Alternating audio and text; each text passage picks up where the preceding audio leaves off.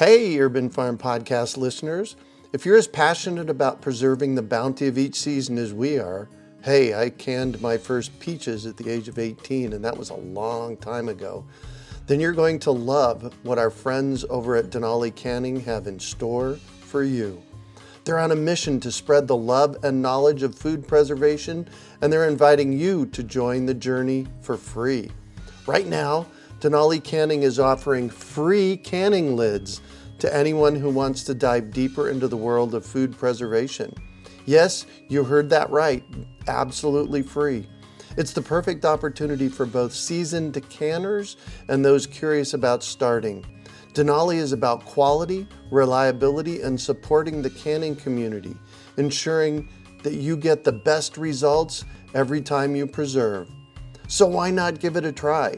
Visit denalicanning.com forward slash free to claim your free lids and start your preserving adventures today. That's denalicanning.com forward slash free.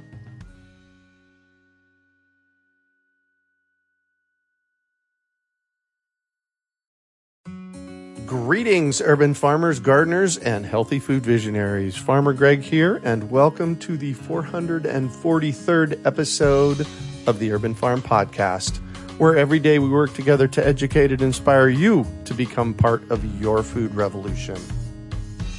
Today on our podcast, we have someone who grows delicious produce in the garden, on an allotment, or in the greenhouse. We're talking with Jason Johns about growing tomatoes.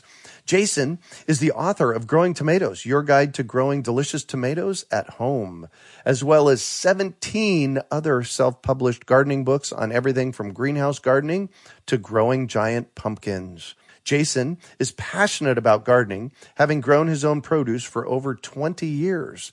He started with a secondhand greenhouse, an 8 by 6 patch of his mother's garden, and far too many tomato plants. After turning the greenhouse into a tomato farm, he was hooked at the taste of the first ripe tomato. Welcome to the show today, Jason. Are you ready to rock tomatoes? I certainly am, Greg. Thank you for having me. Excellent. So I shared a bit about you. Can you fill in the blanks for us and share more about the path you took to get where you're at today? When I was young, my chil- my parents grew plants at home. They grew vegetables. They, they, we had an old World War II air raid shelter in the garden, and they grew mushrooms in it at the time. Wow! And be, being a normal child, it was just something we did. I wasn't overly interested. But then, as I sort of grew up and got into my early twenties, I sort of thought, actually, this is quite good fun. I quite enjoy it. It's relaxing. I had a very stressful job in IT. Um, I was uh, you know, working long hours. So it was really nice to get outside and really connect with nature. And over time, it became something I did more and more and more. I, I moved into one house, ripped up all the lawn and turned it into a, a vegetable garden.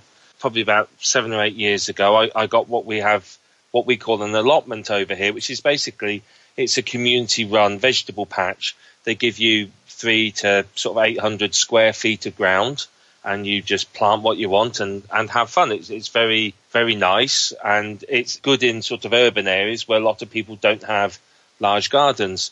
So we, I've got my first allotment and I really enjoyed it. Then I got a second one on the same plot and then we moved and I sort of got another allotment and it's just built up and I, have just realized it's something I'm very, very passionate about. And it turned into a career for me a few, a few years ago because my son was, was taken very seriously ill and we weren't able to work and I needed some sort of income. So I turned to writing because it was something I was good at and couldn't decide what to write on. So I thought I'll write about gardening. And it turns out I was reasonably good at it and people enjoyed the books and it's just gone from strength to strength. My son's made a full recovery and now I write gardening books. I spend a lot of time at the allotment and I grow all sorts of weird and wonderful veg. And what, what I don't use uh, gets donated to friends, family, or even the local soup kitchen who are very appreciative of any fresh vegetables coming their way. Oh, I'm sure. So, wow, there's a whole lot for me to ask you in, in that, what you just shared. So, I can't tell you how many IT professionals that I've had on the show that have converted because of mm-hmm. they wanted to go from the high stress to the you know, the lower stress job. So how's that been for you? It's been absolutely fantastic. I, I used to do a lot of traveling. So I, I would regularly get up at sort of five o'clock in the morning, drive for two and a half hours to a customer site, work all day, and then drive home, or I'd be away in the week. I mean, for, for six months of my life, I commuted from England to Switzerland. So I drove to an airport, got on a plane, landed, got on the train and the bus, went to work, stayed there until Friday, and then came all the way back again. Wow.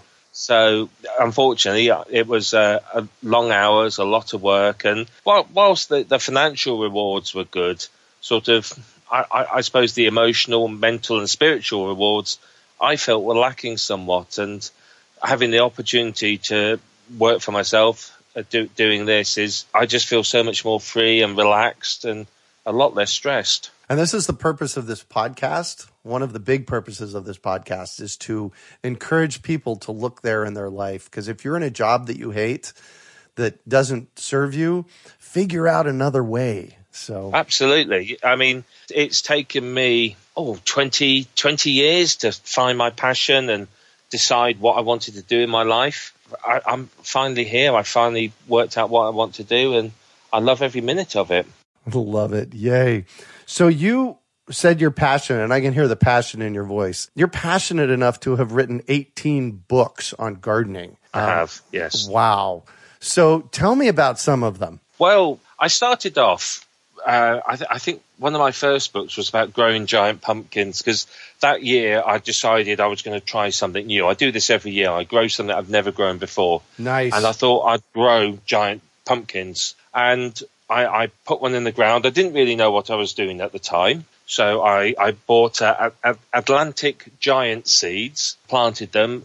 They started to grow and they, they just took over the you know, the entire allotment. As you probably know, pumpkin plants are huge. oh, yes. Yeah, so it was a real big learning experience. But at the end of it, I had a, a pumpkin that weighed think it was close to about 120 pounds. Whoa! That's a small pumpkin, right? Uh, from this this breed, these will grow to sort of five or six hundred pounds quite often. But I hadn't given it the right attention because I didn't know what I was doing. Mm-hmm. But I, I, was absolutely hooked, and I learned all about it. And uh, I mean, the we lived in a little village in the countryside, and the local shop asked me if they could have it to auction off at Halloween oh, to, nice. to raise money for charity. So everyone thought it was amazing that we I'd grown it, and I, I, just thought it was really exciting. So that uh, was a subject I wrote about that I loved. But I then wrote about other things that I enjoyed. I wrote about growing garlic and potatoes and, and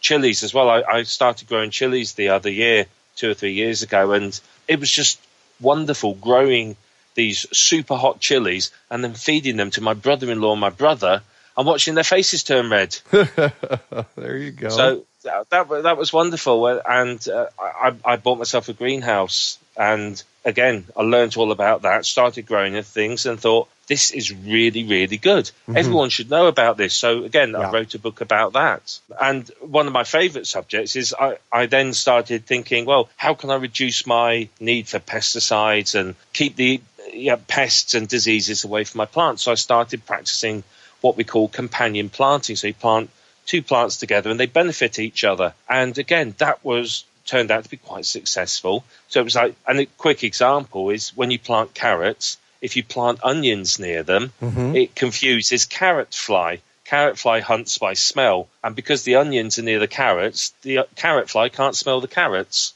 So it's simple things like this right. that just really make a difference. Yeah. Wow. Well, and I love what one of the things that you said. You said you try something new every year. Yes. That's really important. That's how I learned how to grow asparagus or fennel because that's something I've done in the past. What what kind of weird things have you tried? That's your word, by uh, the way. well, the I, I tried growing something called cucamelons, and they're they're these weird little. They're, they're about the size of a grape, mm-hmm. but they have the consistency of a melon with a cucumber taste, mm. and they're they're very peculiar. They were really, really difficult to germinate. Uh, but eventually I got some going and I, I grew them. And um, unfortunately, I, I, must admit, I didn't really like them. But uh, my niece did, so she got loads and loads of them. But again, some years I grow stuff that I like and some years I don't. Last year I grew gherkins, uh, pickling cucumbers yep. for the first first year. Mm-hmm. I've got about 40 jars of, of pickles in my cupboards now. Uh, they they went so. We had a very very hot summer in England last year, mm-hmm. and they loved it. Oh, I bet. So I I must have had about two hundred pickling cucumbers. Um, wow. Um, so everyone I know has had these gherkins last year. That's what I love about nature. It is so incredibly abundant. In fact, I tell people all the time that there's only one place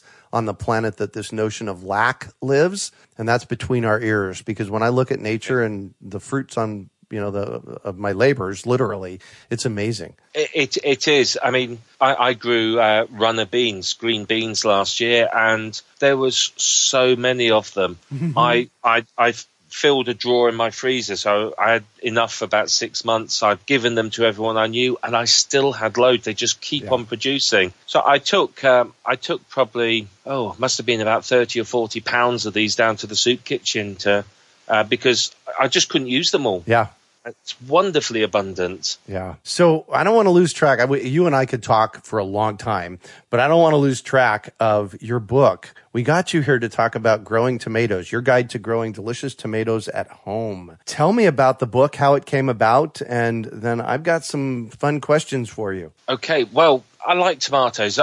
I've they were the first thing I ever really grew, and I, I kind of love the different types of tomatoes. The first time I went to America, I discovered yellow tomatoes because you, you, have them in your supermarkets there. Yep. And at the time, we, we never had them over here. It was only in the last two or three years that we've started getting the different coloured tomatoes. And I, I, had my first yellow tomato in America and thought it was amazing. Mm-hmm. So, of course, I had to come back and find out if I could grow them myself. And since then, I've grown yellow, orange, striped, black, uh, green, and I love the the color in them all. When you make a salad mm-hmm. and you put the colored tomatoes in, it really brightens it up. And if you serve it to people, they always want to know more about the tomatoes. And I, I think tomatoes are, t- to be honest, probably the, the most popular thing to grow at home. Everyone tries to grow tomatoes. Yep. We call them the the gateway drug of getting people into gardening. They certainly are. Yes. So, in your book, you talk about a lot of great things, and one of them is how to grow a great tomato. And in our pre conversation, you mentioned soil. Uh, and so let's start there. What kind of soil do we need to create for best success of t- growing tomatoes? They like a good soil that drains well. They don't like sitting in water, but they also they like a, quite a, a loose soil that's that's got uh, that's well aerated so they can get lots of oxygen to the roots. Mm-hmm. So you can plant them in your garden and they will grow. Then perhaps not so keen on heavy clay, but they will grow in most other soils. But if you're growing them in containers, then what I would recommend is an equal mix of a good quality compost. Don't don't buy cheap compost because it dries out too quickly. Mm-hmm. It doesn't drain very well, and usually it's got big lumps of material right. in that hasn't broken down. So that doesn't do your plants any good. So you know you buy decent quality compost and then mix it equally with peat moss, which again aerates the soil and just gives it a bit of makes it a bit looser. And then you add some perlite, which again helps it drain. And that's by far the best mix you can make for, for tomatoes in containers. Perfect. So we start with a good base of soil underneath. Mm-hmm. Now we have to decide which tomatoes to grow because I know there's you know there's vining tomatoes and there's bush tomatoes and there's you mentioned it many different colors. So your first chapter in your book is which tomatoes do I grow? Help me with that. Right. Well, my answer to everyone is what do you like to eat? Oh, amen to that. So there's no point growing cherry tomatoes if you like making pasta sauces. You want to grow a plum tomato. So I always say, think about what you're going to use them for, and then grow the tomatoes that you you will use. Mm. But you've also got to think about the space. If you haven't got lots of space, you want the bush tomatoes. If you've got more space, then you can go for the indeterminate or the vining tomatoes, but they require a lot more maintenance. You've got to pinch the growing tips off, you've got to pull the side shoots off, and, and that does require a lot, a bit more work, mm-hmm. and not all of us have the time to maintain the plants like that. In which case, sort of the, the bush or determinate tomatoes are the better option. However, there's fewer of the bush varieties available. There's a much more variety in the vining tomatoes. So, but again, it depends on how you you are going to grow, use them. But you've also got to think about your growing season. If you live in a cooler area, you, you might want to buy varieties that have shorter, that mature faster. Um, so they'll mature anything from sort of 70 to about 100 days, depending on the variety. Uh-huh. So in cool, cooler areas, you go for the shorter season tomatoes because then you're not going to get caught out by the frost and you've got more chance of them all ripening and you know, you don't lose your crop then. Perfect. And so what conditions are best for tomatoes? Because I know in Arizona, you know, it'll get to 110 plus degrees. That's uh, what about 40 C, if I my brain is working correct, which is pretty dang hot. That's a little bit warm, yes. Tomatoes need a lot of warmth. They want about eight hours of sun a day, if not a bit more. Mm-hmm. They need three to four months of consistently warm weather. Uh, what, what I've noticed in England, as you probably know, our weather isn't brilliant. And on the years when we have poor summers, the tomatoes just don't ripen. They need that warmth. When it comes to producing fruit, a tomato needs a nighttime temperature of between uh, about 55 to 75 Fahrenheit. Mm-hmm. But w- when the night temperature rises, when it goes above 85 Fahrenheit, the fruit won't colour properly, so it will stay green. It will still ripen, it just won't redden. And then when the temperature gets too high and it goes above about 95 Fahrenheit, the tomato plants actually stop growing at that point. Uh, but the, the, the key is is to give them lots and lots of water. They they do like a good drink, but like a lot of plants, you've got to be careful not to overwater them. If they have too much water, then you end up with blossom end rot yep. on your tomatoes. That's where the the base of the tomato starts going brown and falling inwards and you ruin your crop. And then when it comes to ripening your tomatoes, they don't want sunlight, they want warmth. They need to be warm. So what I quite often do if I'm growing tomatoes outside and it's it's getting to sort of September time is I'll put canes around the tomatoes and then wrap plastic wrap around them to make like a mini greenhouse. Oh, right. Um, so they get the heat to to ripen. Cool. When we're planting the tomatoes, I usually plant them a little deeper and take off the side shoots, but there's also the side shoots on the plants that we want to be aware of. What? Tell me about that. Okay, well, planting them deeper is a really, really good idea. Tomatoes are one of the few vegetables that will actually grow roots from the stem of the plant. Quite often, when you're growing them, you'll see they lean over and then you see these white things appearing to, near the soil. Mm-hmm. Those are extra roots. So if you live in a, a, and growing them outside and you live in a windy area, you plant them a little bit deeper than you would normally and just remove the bottom two or three leaves and then they'll they'll be a lot more secure in the soil, less chance of them blowing over. But with the vining tomatoes or indeterminate tomatoes, as they're often labelled on the seed packets, as they grow, they produce sort of suckers or side shoots between the main stem and the leaves, and these will grow into stems and start producing fruit and flowers. And before you know it, your one tomato plant is is, is turned into some sort of monster. Yeah. And I mean that's okay if you live in a, a warm area where there's no chance of frost because they'll just keep growing and growing. But for those of us that live in more temperate environments, it means that the plant is putting all its energy into producing all the all the leaves and the stems, and it's not producing the fruit. So what we do is you p- carefully pinch those side shoots off, and then when the tomato plant reaches a certain height, it, it again depends on where you are. In a greenhouse, you let it get to about five or six sets of flowers high, and if you're growing outside, you might only let it get three or four depending on how warm your environment is. Then you pinch the top off, mm-hmm. and it concentrates its energy then on producing the flowers and the fruit, which is obviously what you want to do. And you've got to keep a close eye on these tomatoes because they will produce those suckers all day long. And you'll, you'll do it one day, you'll pull them all off, and you come back the next day and there'll be more. More of them. But, yeah. but if you catch them early in the season, what you can do, let them grow a little bit longer, let them grow to about sort of eight to 10 inches long, pinch them off and put them in water. They'll then produce roots Oh, wow. You can plant them then into soil and you've got more free tomato plants. How cool is that? I have never heard that. I've been growing food and tomatoes for over 40 years and I've never heard that. That's great. Oh, it, it's a great way. If you ever go to a store and you buy a tomato plant and it's a, a good tomato plant and you think, oh, I want a few more, you let it produce the side shoots, you pinch them off and you root them. And it's, uh, it's a good way to get extra plants. That's a nice hack. I love that. so, what kind of pests might I encounter with tomatoes? Well, much as we love tomatoes, unfortunately, uh, pests like them as well. And again, it depends on where you live as to what pests you're going to encounter. One of the common ones, particularly in uh, America, is tomato hornworm. Yep. They're, they're quite destructive, um, but they're quite big. They grow, I think, to about three inches long. So you can pick them off by hand, but they, they, they are the same color. They are green. So if you uh, want to find out if you got them, you can spray your plant with water and then they'll start wiggling and then you can pick them off and ah, destroy them. Yes.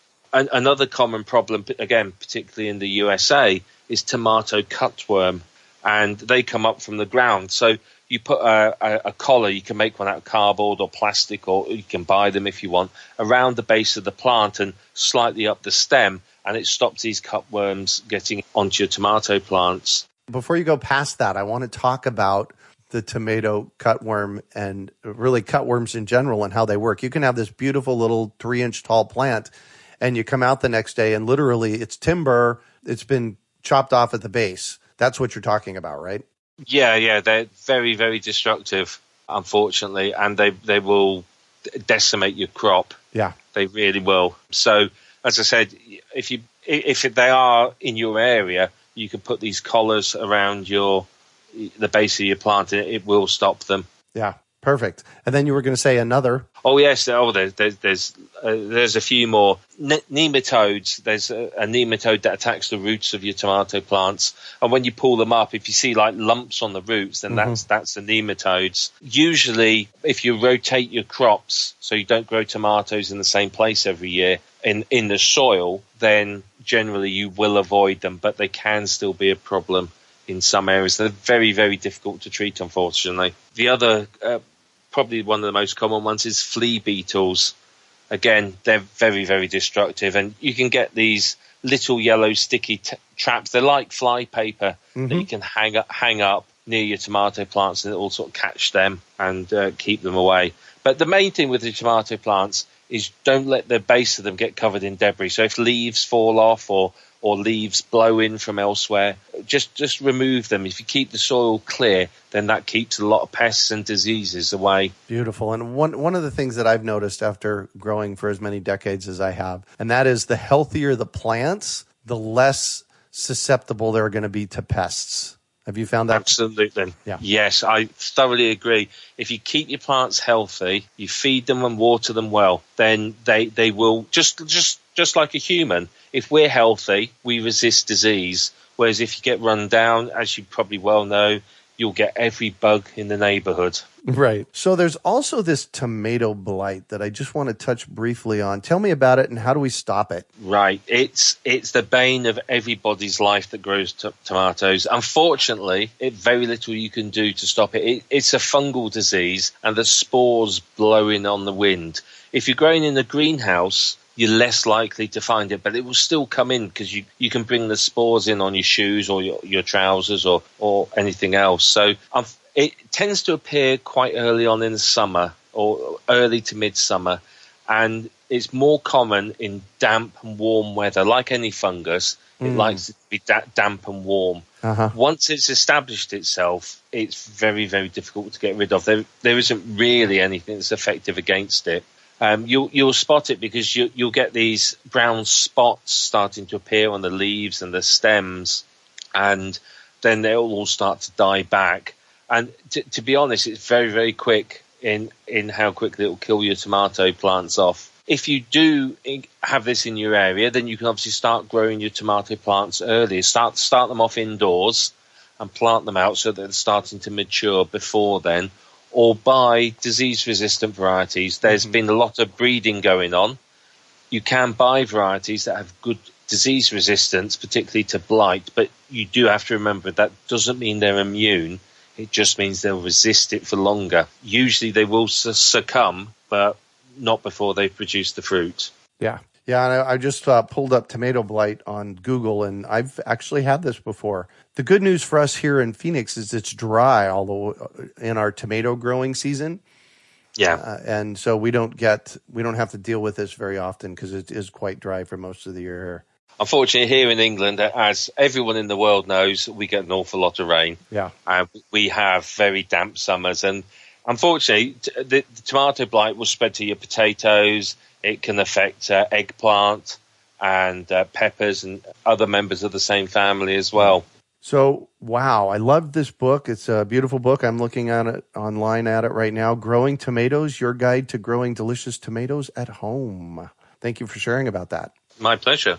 So, I'm going to shift on you, and I'd like for you to talk about a time you failed, how you overcame that failure, and what you might have learned from it. Well, my my first experience with growing tomatoes, you touched on it in the bio. It was I, I, was young and naive, as they sometimes say, but I, I bought one of these tomato growing kits. They're a little plastic greenhouse, and you get some soil and some seeds. And I thought I'll have a go. And I, I scattered the seeds, and I did think there was quite a few. Turns out I grew about 50 tomato plants. Wow! I get that. I I didn't think they would all germinate, but they all almost all of them germinated. I I had so many of them. I gave them away to everyone I knew, and I still had loads. Mm-hmm. I couldn't bring myself to throw them away because um, I'd grown these plants and they were my babies. So I thought, right, I'm going to plant them. So we had this greenhouse. I got it all prepared and I planted the tomatoes in there and they started to grow. I watered them religiously and looked after them and it was my first real experience. I didn't know a lot about growing tomatoes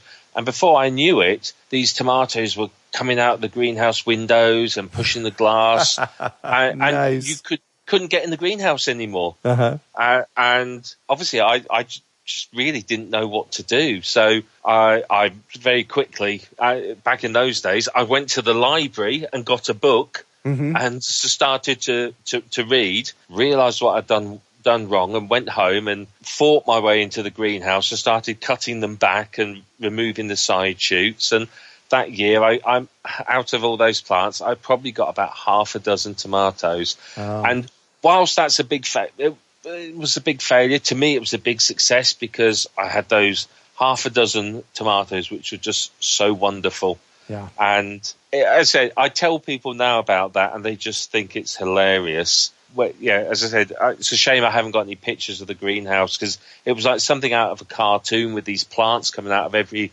available hole, and it was a it was interesting. I'll bet. I can I can imagine that absolutely. So, what do you consider your biggest success? Well, we I took on an allotment several years ago now, and when they when I looked at it, it was no word of a lie, shoulder deep in weeds. Oh wow! It was it was horrible. As I, I sort of walked across it in the weeds, and you'd, you'd trip over things, and I, I found there was raised beds in there eventually. And again, you know, it was uh, it was a, a big big job, and I I just took it a little bit of time. I went down every day, just did an hour or two. Didn't stress myself, do too much and then I, I, I cleared it all. I built up more raised beds. I put down nice wood chip paths, and it turned into a really really productive vegetable bed. And it was probably must have been about six or seven hundred square feet of, of ground, so it was wasn't a small area. And to have taken it from this, as I said, this just mass of weeds, it had uh, nettles and comfrey, and comfrey is really really difficult to get rid of. Yep. It had lemon balm, again, very invasive. And I, I, I turned it into a, a lovely, productive vegetable bed. And I really enjoyed the process. You know, it's always amazing to me how quickly nature steps in and takes over. It, it is. You've, you've just got to look at the whole building. I mean, old buildings have trees starting to grow out of the mm-hmm. the brickwork. So yeah, na- nature's grow anywhere. Yeah. So what drives you? Well, what drives me is I just love being outside. I think I spent a long time in an office and obviously in my car driving between offices. And when I'm outside, I don't know, it appeals to some almost primeval part of me that I'm connecting with nature. I'm doing mm. something worthwhile. Mm-hmm.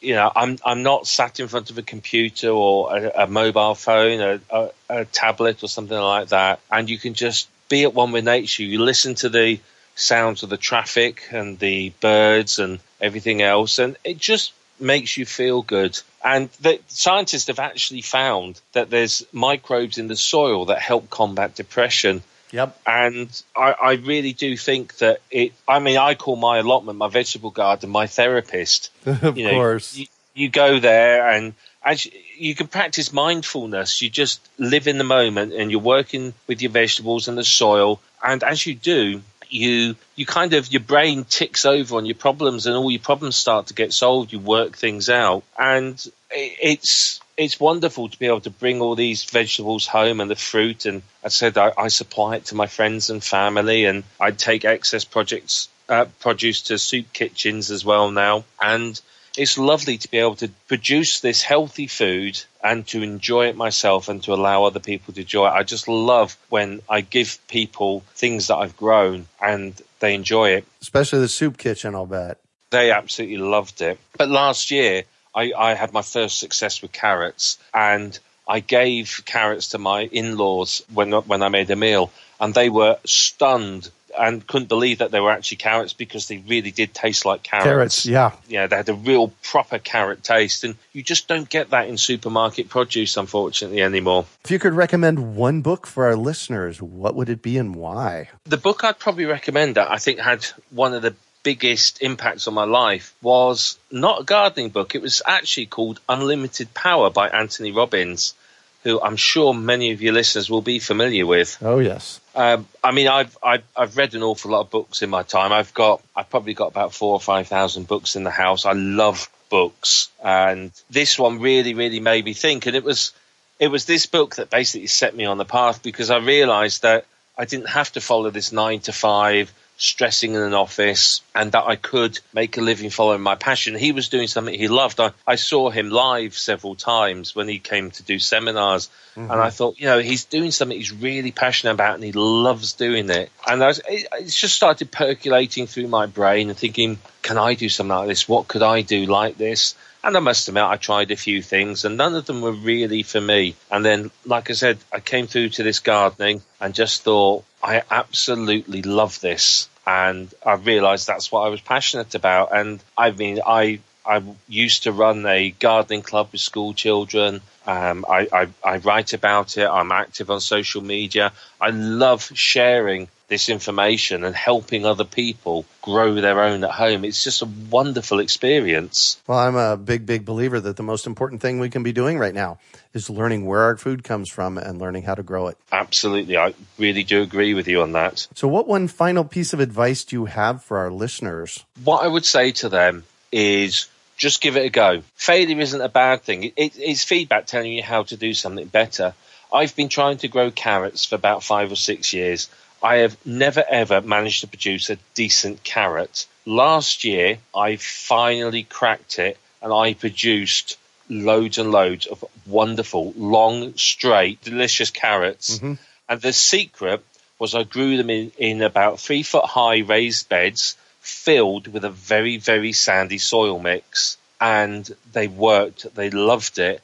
And, you know, I've been trying for years. I'm trying different things. And this is the thing with gardening is people think it's a short term game, but it's not. It's a long term game. When you're working with nature, you're not get, going to get results in the next week or the next month. You have to wait some, sometimes years. You know, you plant a, a baby apple tree and it could be three or four years before it produces you fruit. And to me, this whole gardening thing is meant to be fun, and that's what I'd like your listeners to remember. Just just enjoy yourself. If you don't like something, don't grow it. You know, we're, we're meant to grow.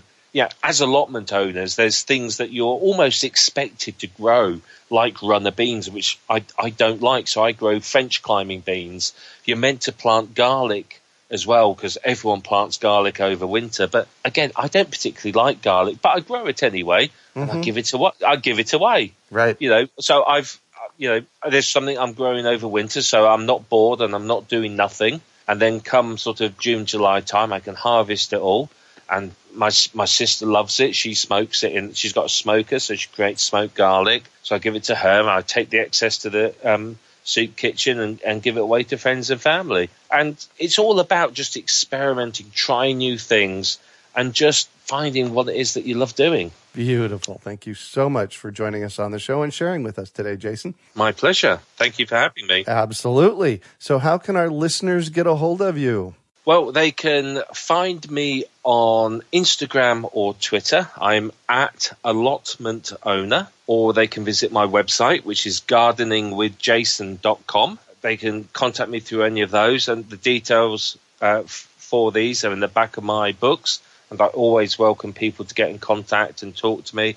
Uh, again, I'm on YouTube. I produce YouTube videos about gardening. And again, I answer comments on there and talk to people and I just love sort of helping and, and sharing my knowledge as best as I can. I can tell. And we also have a surprise for our listeners today. We want to thank Jason Johns and Book Pub Co. Publishing as they have given us some copies of Growing Tomatoes, your guide to growing delicious tomatoes at home that we were going to be sharing with you all. If you'd like to enter our drawing, please email us at podcast at urbanfarm.org with the subject line, I love growing delicious tomatoes.